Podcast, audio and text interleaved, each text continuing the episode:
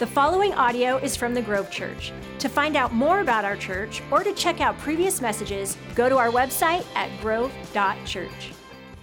Good morning, everybody.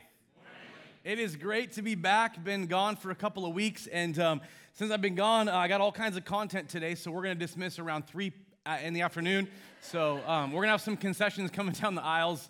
Uh, you guys can get some food in between. I'm, I'm, I'm, kidding. If you're new, you're like, oh no. Um, that was a joke. So we'll be done here in a little bit. Um, Hey, I want to say too, if you're uh, watching us online, we are glad you're here. But also, if you're online, I encourage you to take a moment and share uh, the gathering online. And if you're in person, I also want to mention this to you. Um, as you're coming in on a Sunday and you come to the 945, take a moment to share it. And the reason we say that is because we believe that online is a great front door to, for people around in our county to experience the Grove Church without coming at first. Um, so take a moment and, and, do that each Sunday. It really does help. Uh, about on average, about 100 more people get to see it online or get to at least know that it's there uh, available to watch. So take a moment and do that. Um, we're going to be in Hosea chapter 1. If you're looking for that in scripture, some of you guys are like, that's even a book in the Bible. It is. It's one of the minor prophets. If you know um, your books of the Bible at all, um, you've got, uh, let's go, Psalms, Proverbs, Ecclesiastes, Song of Solomon. Okay, good so far. What's next? Anybody?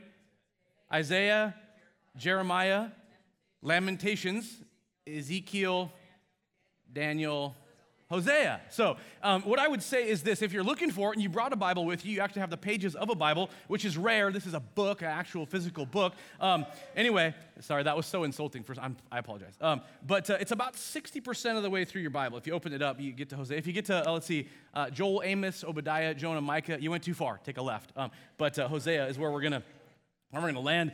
Um, I've been on vacation, but it wasn't really vacation. I was moving my mother in law so she would still love me. Uh, but uh, we, uh, we, we moved her from Springfield, Missouri to Spokane, so that was a good time. The worst part of the, the move, by the way, it's a, it's a feeling of accomplishment, by the way, to pack a whole house in, a, in one truck and, and, and move it multiple states away. The tough part is we got the biggest U-Haul available, and it was packed, and every bump feels like you're ruining every bit of furniture in the back. I mean, just like every, I mean, so I thought for sure we'd get there and it would be like half full, like it all just settled. And like, but um, anyway, we, we, got back, and, and only a few things were maybe, maybe minorly uh, damaged, but... Um, uh, any, anybody remember uh, in the NBA who the GOAT is? Anybody just know by a raise of hands who, who, who the greatest of all time is? That's what the GOAT is, by the way, greatest of all time. Um, uh, in, uh, in the 80s and 90s, there was a guy named Michael Jordan. You might have heard of that name. Um, but uh, yeah, still the GOAT, exactly. If anybody disagrees, you can leave now. The exits are two to the front, two to the side. Just kidding. But um, Michael Jordan was in, uh, probably one of the best basketball. Some people say, well, Wilt, Chamberlain. Some people erroneously say LeBron James, which is kind of funny, but we'll keep moving on. But uh, anyway, there was, a, there was a Gatorade commercial from 1990. How many of you guys were alive in 1991? Just raise your hands. How many were, how many were adults in 1991? Okay, I was like, what, 16, 17? Um, anyway, there was a commercial by Gatorade that showed Michael Jordan playing basketball. And anybody remember the three word slogan that was that commercial? That wasn't just do it, that was Nike. Be like Mike. Anybody? Remember? Okay, so I want to be, I want to be like Mike, like Mike. If I could be like Mike. That was the commercial. And it was, like I said, Michael Jordan and some of his great plays in the NBA, but then kids like trying to learn how to spin a ball or put the ball, you know, all that. Um, and, and, that was the kind of idea. I bring it up because uh, you think of the commercial, and the idea is, man, if I could just be like that, I could be amazing. I could win awards, or I could make a lot of money, or I could sort of be famous, or whatever. And, and on one hand, the idea is not all bad because even Paul said, Follow me as I follow Christ. So, in a spiritual sense, that's a good example of it. But there are all kinds of examples that are not such good examples where we want to be like somebody else that you look at their lives and go, Boy, there's certain things about that that are not healthy. And, and honestly, when you look at the nation, nation of Israel, over and over and over, one of their struggles was they wanted to desperately be like other nations. And so it became such a problem that when you look at Hosea, this is where we get into sort of the details of what's happening here. I'm going to read, I'm going to pray, and then we're going to dive in. We're starting just at the very beginning of Hosea, um, and it says this The word of the Lord that came to Hosea, son of Beeri, during the reign of Uzziah, Jotham, Ahaz, Hezekiah, kings of the kings of Judah, and during the reign of Jeroboam, son of Jehoash, king of Israel. When the Lord began to speak through Hosea, the Lord said to him, Go marry a promiscuous woman and have children with her, for like an adulterous wife, this land is guilty of unfaithfulness to the Lord. So he married Gomer, daughter of Diblaim, and she conceived and bore him a son. Then the Lord said to Hosea, Call him Jezreel because I will soon punish the house of Jehu for the massacre at Jezreel.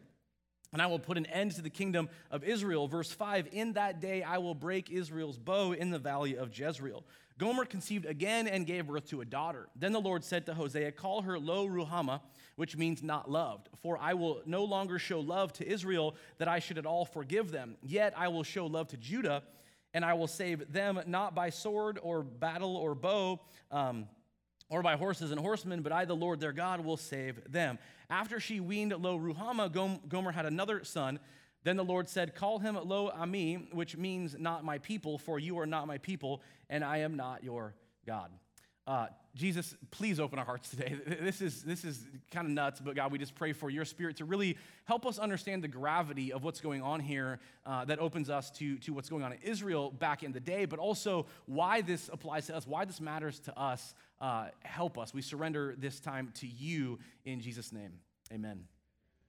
So, Hosea is what we would call one of the minor prophets in the Bible. And if you've ever read the, the Old Testament and you, you know of, uh, like we said, Isaiah, Jeremiah, Ezekiel, Daniel, they're kind of the more major prophets. And, and more or less it's because they wrote longer stuff than the others did, and the others are much shorter. Hosea would be one of the more, more minor prophets. It's 12 chapters, others are way shorter. But Hosea is, is a minor prophet in the Bible. He, he was a prophet of God um, in the time, in, in, the, in the century of like 700 BC. So if you go back 700 BC, if you're in the reading plan with us and you're keeping up with it, as we're in Chronicles right now, some of these kings are actually mentioned in what you and I would be reading right now. So if you're keeping up, this is right where we're at in both uh, Second Chronicles as well as Second Kings. If you're taking notes, Second Kings 15 and 16 and Second Chronicles 26 through 28. That's where you'll find the story of these kings. Now, it, it opens up with this. Um, it says, The word of the Lord that came to Hosea, and it talks about the kings of, of um, both uh, Judah and Israel. If you remember, the nation of Israel was God's chosen, and we'll talk about that in a minute. But it started out as the nation of Israel, but as time went on, uh, there was a group of, of uh, the nation of Israel that, that seceded from uh, Israel and became Judah. So you have a northern kingdom and a southern kingdom. Israel, northern, and Judah, the southern kingdom. And that's kind of what's going on here when it talks about these kings of Judah and these kings of Israel. They're all technically part of the same tribe, family from way back when, but they split into two different nations. And that's kind of what's going on here. So um, Hosea is, is a prophet to this group of people. Verse 2, it says this When the Lord began to speak through Hosea, the Lord said to him, Go marry a, a promiscuous woman. Now, let, me jump into this because the, the, the, NIV that I'm reading, New International Version, is very nice about this, but I will say other translations would, would use the word uh, marry a prostitute. Um, another one, the ESV actually says a woman of whoredom. So PG 13, uh, a woman of whoredom is, is kind of the idea. But um, I, I say that and you go, wow, God asked somebody to do that. And just so you know, this is a one and done. This is a one off. This is a one hit wonder. This is not like, oh, now I can go do this. Okay, this is not you. This doesn't apply to you. This has nothing to do with you at all. This does not give you permission to marry whomever that does whatever because that's okay because somehow Hosea got to do it. Everybody repeat after me this is a one and done. Okay, just so you know, that's a one and done, just, just to be clear. Now, I want you to take note. It says, um, uh, when the Lord began to speak through Hosea or to Hosea. This is the beginning of his ministry. And, and, he's got the most difficult assignment you can imagine at the very beginning. Like, hey, Hosea, you want to be a prophet? Great news. Go marry a prostitute. Like, wait, what? I think we got our wires crossed here, you know. Um, so this is what he's called to do right off the bat. And, and um, it wasn't just a message. This was meant to be a very personal object lesson. If you've ever read Ezekiel, which is another prophet of God, Ezekiel was called to do all kinds of strange things. Ezekiel was called to hide scrolls in a wall. Ezekiel was called to no joke, like play in the dirt and make pathways and put bricks in certain places to, to sort of bring a, a prophecy in the dirt of like a, a, the, the, the besieging of Jerusalem and all this weird stuff. It's like anybody ever play Tonka trucks in the dirt in your backyard? Like I remember doing that and making pathways. This is what Ezekiel was called to do. And then God said, I want you to lay on your side for months and months and months. And then he said, now turn over and lay on your other side again for a long stretch of time. Finally, Ezekiel was called to cook over dung. Like, yay, that sounds awesome. Ezekiel, okay? All of that, in my opinion, pales in comparison to what Hosea is asked to do by God go marry a prostitute. but it's meant to be, like I said, a very personal object lesson. And, and, and it says this uh, go, go marry a promiscuous woman, prostitute, and have children with her. And, and by the way, part of understanding the language that's going to play out here in a moment is that there's a chance that these kids weren't even Hosea's kids. His, his wife is out doing what she does as a prostitute and then coming home. And at one point, at three different points, she's pregnant and has a child. And there is a chance that at least the last two aren't even his own kids. So you can imagine, as, as a man who marries a prostitute, the heartache he must have felt. But keep in mind, it was meant to be an object lesson because the last part of this verse says, Okay, let me start. It says, Go marry a promiscuous or adulterous uh, uh prostitute and have children with her, for like an adulterous wife, this land is guilty of unfaithfulness to the Lord. Why did Hosea receive such a harsh calling by God? And the reason has everything to do with God's deep, passionate love for Israel, for his people. And we'll get into that a little more in a few moments, okay? Let's look at verse 3. So he married Gomer, daughter of Diblaim. So if you've ever called somebody a Gomer, be careful what you say. Okay, so that's a phrase people, hey, you're such a gomer. Okay, careful here. But um, anyway, and she conceived and bore him a son. Again, the language here for this first child is it, it could have been his. It may not have, but it could have been his child. It says, bore him a son. Uh, then the Lord said to Hosea, Call him Jezreel, because I will soon punish the house of Jehu for the massacre at Jezreel, and I will put an end to the kingdom of Israel what, what God is talking about here, and again, if you go back to Kings, what you find is that there was a king named Jehu. And, and, and, Jehu ended up murdering 70 sons of the previous king, and he did this in the valley of Jezreel in Israel. So, what God is referring to when he says this to Hosea is this crazy injustice of the murder of 70 of the king, the former king's sons. And so God says, I'm going to avenge all of the blood that was spilled back then. I'm going to avenge that blood. So the first part was to avenge uh, the, the, the, murder of Ahab's sons, the 70 sons. This is in 2 Kings 10, if you're taking notes, uh, verses 1 through 11. The second reason that this, this is every, every child born here is, is, is a more harsh judgment. And I'll get to why that's a big deal here in a second. It, the, the, again, the first thing is to avenge the death of the sons. The second, though, is to introduce the beginning of the end for Israel.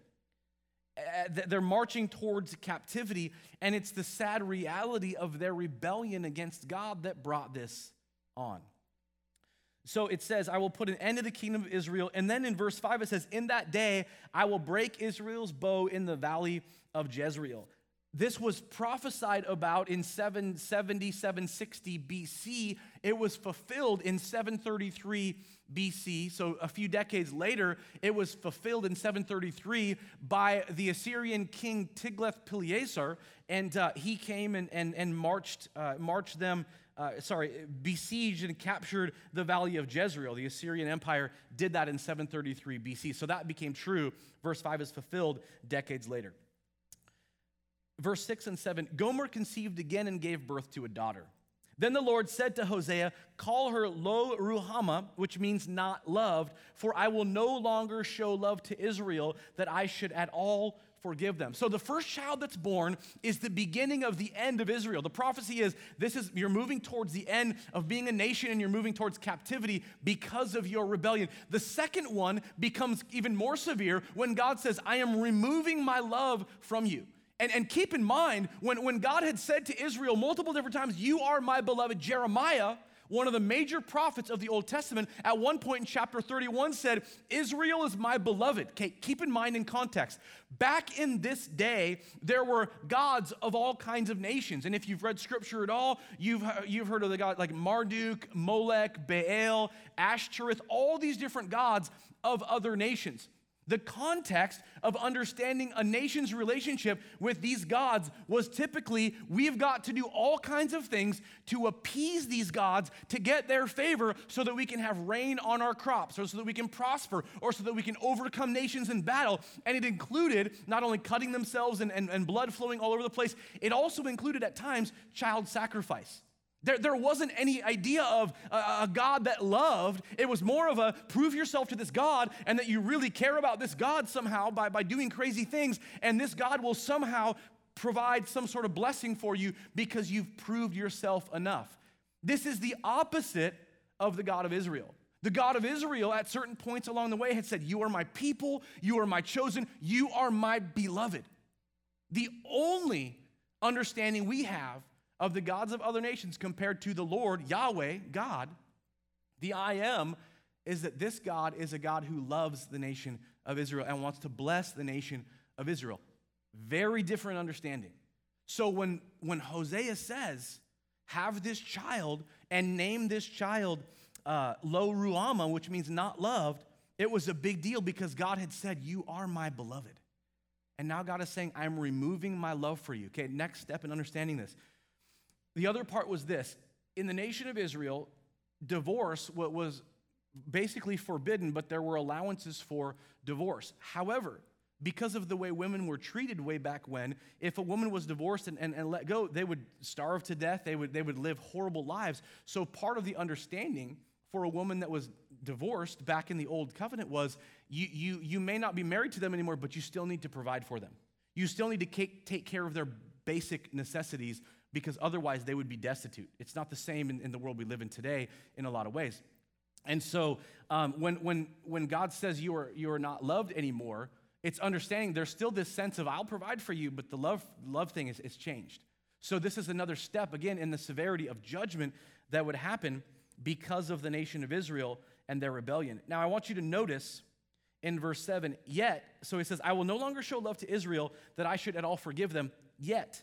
I will show love to Judah, and I will save them not by bow, sword, battle, horses, and horsemen, but I, the Lord God, will save them.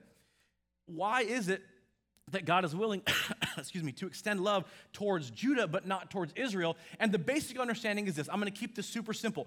Over and over, when you read the Old Testament, especially Judges, Samuel, Kings, and Chronicles, those are all very historical books. They paint this picture of Israel, obedience and blessing, disobedience, rebellion, obedience, blessing, disobedience. And what happened was when the nation split into two nations, Israel and Judah, northern and southern kingdom, the nation of Israel had wicked kings first and more severely first. So the rebellion that, that, that was being experienced was more severe by Israel than it was by Judah. So God says, I'm taking out Israel because it's become terrible compared to Judah that's still got some kind of grace there, more or less.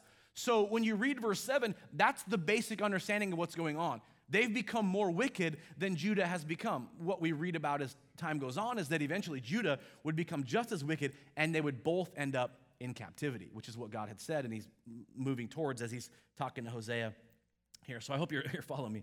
Um, so his affection has changed for Israel, but not for Judah. And then when he talks about um, God will save in, in verse 7, um, not by bow, sword, battle, horses, horsemen, that's because if you're reading the historical books in the reading plan we've put out, so we're in Chronicles, you would notice in the stories of some of these kings, what they did was instead of seeking God, they, they ended up taking certain like uh, things from the temple. They had gold and, and articles of bronze and things of great value, they would take those from the temple and give them to other kings and say, hey, will you align with us if we're ever, if we're ever being attacked? Would you come to our aid? Or would you align with us? We want to take out a certain nation or whatever. Would, would you be with us? So they, they would rely on, not God, they would rely on their ability to buy off other kings or raise up people that could, you know, learn how to do battle so that they could take care of the problems themselves rather than relying on God. If you remember, as you read the Old Testament, over and over, God had said, I will be your God. Do you remember that, that um, Israel at one point says, We want a king, and what does God say? I don't want you to have a king, I'll be your king. And they say, No, no, there's other nations that have kings, we want kings. Do you remember when the temple was established? The beginning of the conversation about a temple was not because God said, I want you to build me a temple. It was actually because the people said, We want to build you a great house for you to dwell in. And God's like, Fine, go ahead, let's do it. But it wasn't their idea. There were temples all over the land uh, in the worship of all these other gods. And Israel was basically like, we want to be like them. Just like I said earlier, be like Mike. We want to be like Mike. We want to be the goat. Hey, we want to be like the Assyrians. We want to be like the Babylonians. We want to be like these people. And God over and over and over was saying, Am I not enough? So when you get to Hosea, And you see, the first child was to deal with the judgment of what happened with Jehu in the valley of Jezreel. And God said, This is the beginning of the end for you. And then you get to the second child, this girl that's born, and it's Lo Ruhamah. And he says, It means you're not loved anymore. I'm removing that, that intimate love relationship that we have together. I'll still provide for you, but the relationship is now different, and that's not good. That's what's going on. And then you get to verse 8 and 9. After she had weaned Lo Ruhamah, Gomer had another son. Then the Lord said, Call him Lo Ami, which means not my people, for you are not my people, and I am not your God. This is the third child. This is the third prophetic name given, and this is the third form of judgment that was the harshest form. Remember, God said, I'm going to avenge, and it's leading towards your captivity with the first child. With the second child, God said, I'm removing the intimate love relationship that we have. I'll provide, but, but I'm removing the love thing. It's, it's not like that anymore. And now God says, finally, you are no longer my people. This was the harshest judgment they could receive. And so here God is saying, Name the child Lo Ami, which means not my people, and I am not your God. Over and over, God said, You are, as I mentioned, my special possession. You are mine. You are my beloved. And God says, because of your rebellion, I'm removing my blessing from you. I'm removing my hand from you. And now I'm removing entirely our relationship, and you will entirely suffer the consequences because I'm not even your covering. That's how bad it got. Now, why do I say, why do we go through all of this? Why do we review history that happened 2,700 and some years ago? Why would we do that? Remember, this all centers around marriage. And the reason I bring that up is because marriage is meant to be the most intimate relationship between a man and a woman that was ever created. That's what God intended when you look at this relationship, and this is how God views us. You and I are His. Remember, when you read the last part of Revelation, the last book of the Bible, in chapter 21, what does it talk about? A new Jerusalem coming down from heaven from, from God, and it's got the and it talks about the adornment and the beauty and the majesty and the splendor. Do you know what that is? It's the church. It's you and I in the future. But it's a reminder, and it harkens back to the, the relationship that God had with Israel. But it's the relationship that God gives you and me. How? John the disciple said it. For God so loved the world. For God so loved you and me. God cared so much about you and me that he calls us today his beloved. That over and over, the grace he extends to you and to me is because of his great love for us. John said, God so loved mankind that he gave his one and only Son. That we would hear it as the Christmas story. Emmanuel, God with us. God coming down in the flesh and paying the price for your sin and my sin on the cross. It's why some people would hang a cross around their neck. Some do it just as a form of jewelry, but others it means something. It's why outside of certain church buildings or inside certain facilities, you see crosses all over the It's why along the, the highway there's grave markers. Most of the time in America, they're crosses. It's why you go to certain cemeteries and you see crosses all over the place. It's a reminder of what God has done in Christ because of his great love for you and me. And yet, here you are, and here I am. And we go, man, I'm sure grateful for what Jesus has done. Man, I'm sure glad I can surrender. Man, I'm sure uh, grateful I can be forgiven of all I've ever done wrong because of the cross. And we feel that way, and that's great. But sometimes what happens is we don't think Jesus is enough. And you might not want to admit it and I might not want to admit it. But in the 30 plus years now that I've been following Christ, I can go over, just like Israel, a pattern where, man, I love Jesus, but then I want some, some of what I want. Oh, forgive me, God, I want you, but then I want some of what I want. But God, forgive me, and I, and then I want some of what. Do you see the pattern? It happens in Israel, but it happens in you and it happens in me. can I give you some good news today? God's grace is there. I don't know where you're at. I don't know what you were doing last night. I don't know what you were up to last week. I don't know what happened on vacation. Well, I know some of what you did on vacation because I see on social media. But what I know is this just like in Israel, there is a God who loves you so much that he calls you his beloved. And you and I go, I love that, but let me try some other stuff too. And God, just like to Israel, would say to us, Am I not enough? Have I not done enough? Is the sacrifice I made so you could have life not enough? The intro to Hosea is meant to get our attention. Wait, what? He did what? But like I said, it was a personal object lesson for Israel.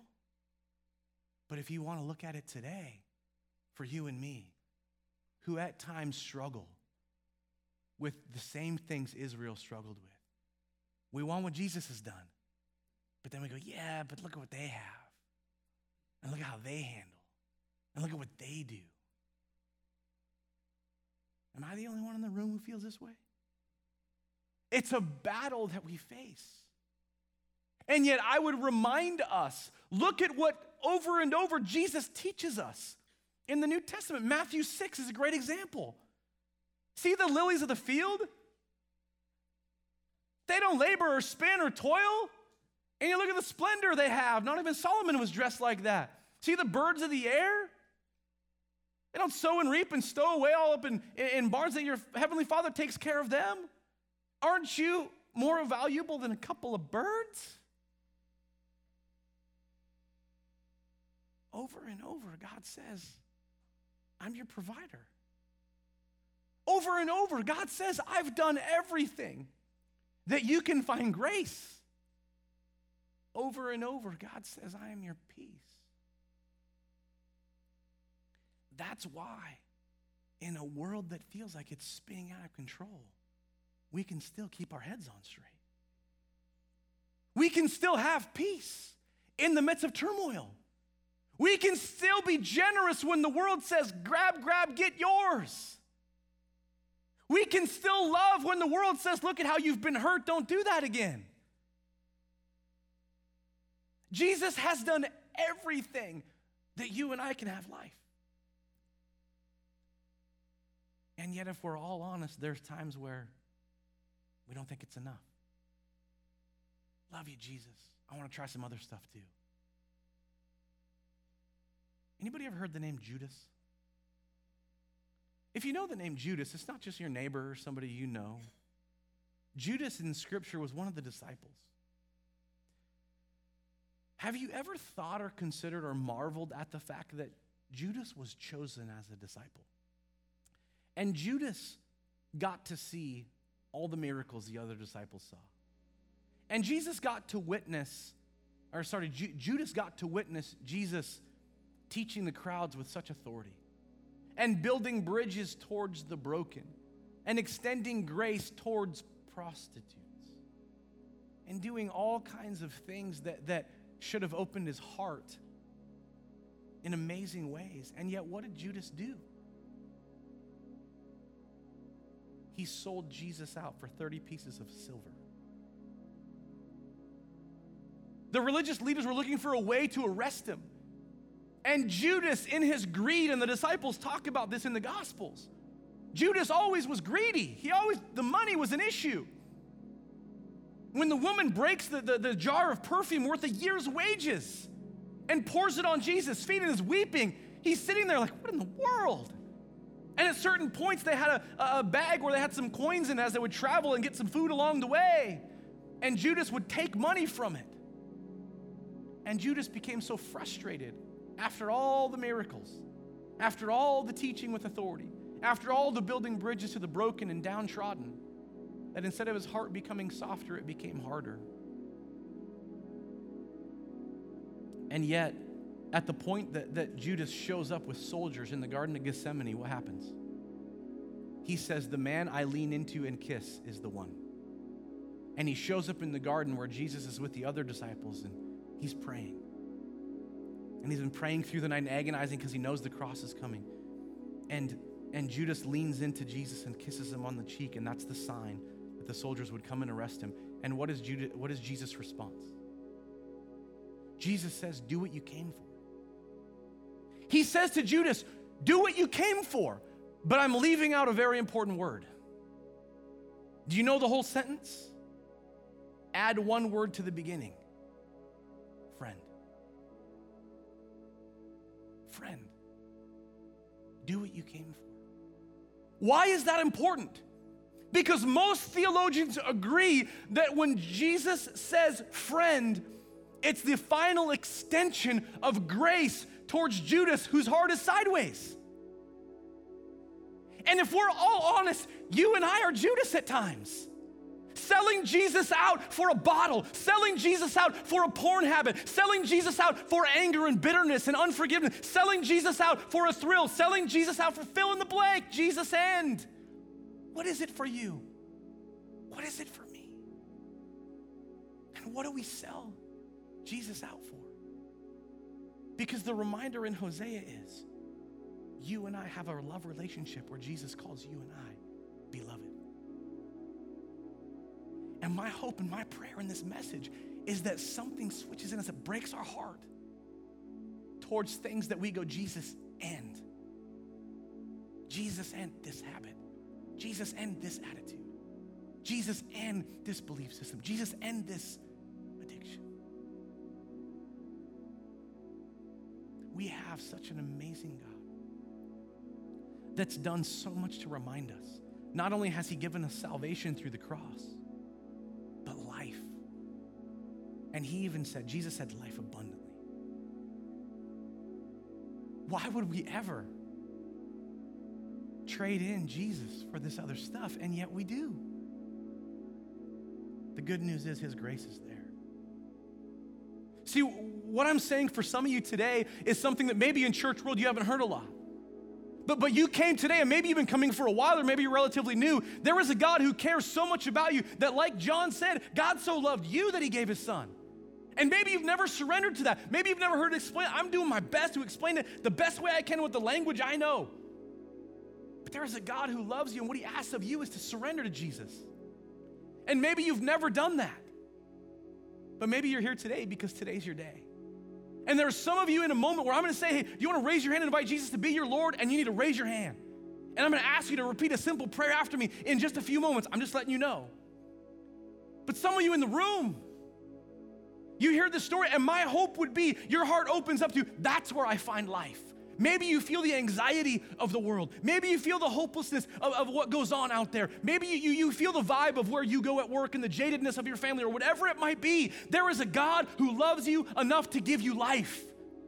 Even when every other life is falling apart, even when every other family member seems to have their drama, even when everything around you seems to be so tense and frustrating, there is a God who cares. And what he asks of you is to believe in Christ and surrender to him. And maybe you've never done that before, but maybe you need to today. Or maybe you're here today and you, have done the church thing or you've heard of Jesus or whatever it might be, and maybe you even prayed a prayer a long time ago. But maybe today you go, you know what? I've, I've done my thing, but I really needed that today. There's some of you that'll meet me in the lobby and go, Were you following me around? Because I think you were speaking right to me. And that's great to hear because my hope is that I'm, I'm speaking what the Lord will put on my heart. But some of you today have been around church world or prayed a prayer a long time ago or whatever it might have been, but you walked in today just kind of, I'm just kind of kicking the tires or somebody just invited me or I just showed up or whatever it would be, but God is calling you back to. And if you're in the category of you haven't given your life to Christ, but you know you need to, or you're in the category, I've, I've done that, but I've kind of done my thing, and, and man, I want a fresh start. If that's you today, without a head bowed, without an eye closed, because I don't care, I would ask you on the count of three to boldly raise your hand if you want that fresh start. One, two, three. Where are you at? One, two, three, four, five, six, seven, eight, nine, 10, 11, 12, 13, 14, 15. You can put your hands down. Anybody else? Someone invite Jesus in. I take a moment. I, I, if you're online and you're doing this put it in the chat. Let somebody know so we can follow up. But if you're in here today and you raise your hand, I would ask you to pray a prayer with me. And if you've prayed this prayer, just repeat with us, okay? so if, you, you're praying this prayer because you raised your hand, or if you're here going, hey, I, I get it, I'm, I'm here, I just want you to pray with us. Just say, Jesus, thank you for what you've done because you love me so much. Forgive me of all my mistakes, of all my sin. Come into my life. Forgive me of all of it. I need a clean slate, a fresh start, and I believe it's found in you. I want to surrender my life to you. I need that new beginning. Come into my life in Jesus' name. Amen. Can we give a hand to uh, like 15, 16 people that, that said yes to Jesus? Um, if, if you're one of those that raise your hand, would you do me a favor? And would you let us know on the way in? We give you the Connect card. If you didn't get one on the way out, grab one and just, just let us know real quick. And the reason I say it is because what we want to do is follow up and we have intentional steps we want to help you take because it's just the beginning of this journey. So please, if you raise your hand today, before you head out, just fill it on the card. There may be one on the seat in front of you. I know they're in the lobby on your way out, or if you got one on the way in, please let us know. We want to help you take a couple of steps. And the final prayer I want to pray is this one. There's some of us that, that like I said earlier, it really becomes this Jesus and. And I really believe when you look at what's going on with Hosea and the nature of the, the, the allegory or the, the, the illustration of that relationship and how heartbreaking it is, is meant to bring you and I to a point to go, man, I don't want to be like Mike. I don't want to be like the other nations. I don't want to be like them who have all that stuff because to get there means compromise. To get there means not what God wants. Or maybe when I say it, and I mentioned earlier, and I said the word bottle, you're like, oh boy. Or I said, uh, uh, I think I said porn addiction, or an affair. You're flirting around, but you're married, but you know you shouldn't be, but you are, but you're on scrolling your old flame, or, you know, or the eating thing, or the unforgiveness. There's all kinds of things I mentioned, and there were some things that went off in your head. That's me. What God wants is for you and I to be in that place of surrender. And yes, I, am sorry I get emotional about it because I believe it's a big deal. And I'm not standing up here pointing at you going, you guys. I'm standing up here 30 years into this thing going, us. Because even as I study with notes like this, I can stand up here and go, man, God, I don't have this nailed yet. Because there's times in my life where I admit it's Jesus and fill in the blank. Attitudes I carry things I do, stuff I'd feel ashamed of. We do. But God calls us back through His grace. What I want to pray for you is a prayer of, say, recommitment, I guess, but for you and I to be brought to that place of surrender. What would it look like for you to get to a place in your life of Jesus? Jesus is enough. And everything else that you're responsible for flows out of that. Does that make sense? Because sometimes what is, it's Jesus, but then there's this other life. But that's not how it's supposed to work. It's supposed to work here, Jesus, and the center of my life is Christ, and everything else flows out of that. And so, what I want to do is, I want to pray a prayer over all of us today. And it's a prayer that recommitment. But what it includes, and I'm almost done here, what it includes is the invitation for the Holy Spirit to transform us, the Holy Spirit to empower us, the Holy Spirit to convict us, when you read the book of Acts, the Holy Spirit was poured out in Acts chapter 2, and it was amazing. And they were filled with power. Yes, to overcome sin and to be witnesses. But you know, it wasn't just then that it happened. Throughout the book of Acts, the Holy Spirit was poured out, sometimes on the same group of people, because it's not a one and done. That's not a one and done. Marrying a prostitute was a one and done. Inviting Jesus to fill us is not a one and done. So I want to pray that recommitment for all of us. And if you want me to pray for you in particular, I just would ask you to signify by just raising our hands.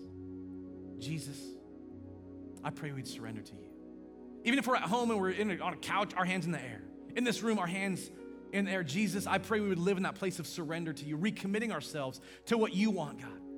Realizing that in certain moments in this room, there's conviction when I say the word bottle, when I say the word nicotine, when I say the word uh, weed, when I say, all, when I say the word pornography, when I say the word unforgiveness, bitterness, anger. God, when we talk about certain lists of, of things, some of that's me, that's it, that's, that's the one. God, I don't want it to be Jesus and I'm still angry. Jesus and I still have. Jesus and that God, we get to a place to go, Jesus, just you. I surrender to you. I want to love you with all my heart, soul, mind, and strength. God, forgive us where we've missed the mark. Fill us fresh with your power to overcome. Let us become what you desire through the work of your Holy Spirit alive inside of us, baptizing us fresh with power. We can't do it in our own strength. We're not meant to, God. That was the purpose of the Holy Spirit empowering us to overcome those things that hold us back in sin, but also to shine and be witnesses to our world. God, we need your Spirit today. Transform us, forgive us, change us. In Jesus' name. Thank you for listening to the Grove Church Message Podcast. To keep up to date with us, like us on Facebook, follow us on Instagram, or check us out at our website, grove.church.